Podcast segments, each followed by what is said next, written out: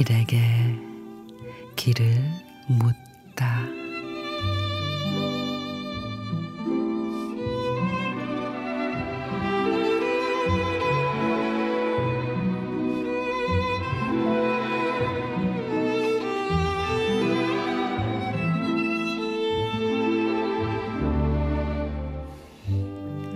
나는 12월입니다.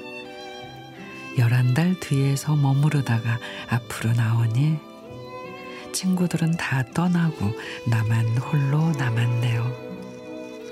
돌아설 수도 더 갈 곳도 없는 끝자락에서 나는 지금 많이 외롭고 쓸쓸합니다.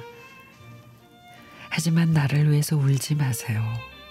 나는 지금 나의 외로움으로 희망을 만들고 나의 슬픔으로 기쁨을 만들며 나의 아픔으로 사랑과 평화를 만들고 있으니까요.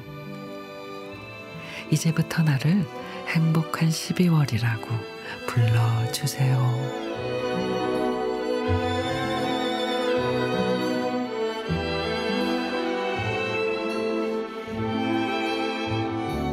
정용철 시인의 행복한 12월 뒤를 돌아보자니 겁이 나고 앞에는 아무것도 없어서 막막한 12월 앙상한 가지처럼 마음은 휑하지만 올 한해 수고했다며 건네오는 인사에 마음의 온기는 사라지지 않는 달이죠.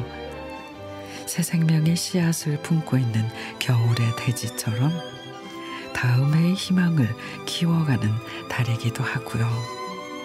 그러니 남은 12월에는 행복만 말하기로 해요.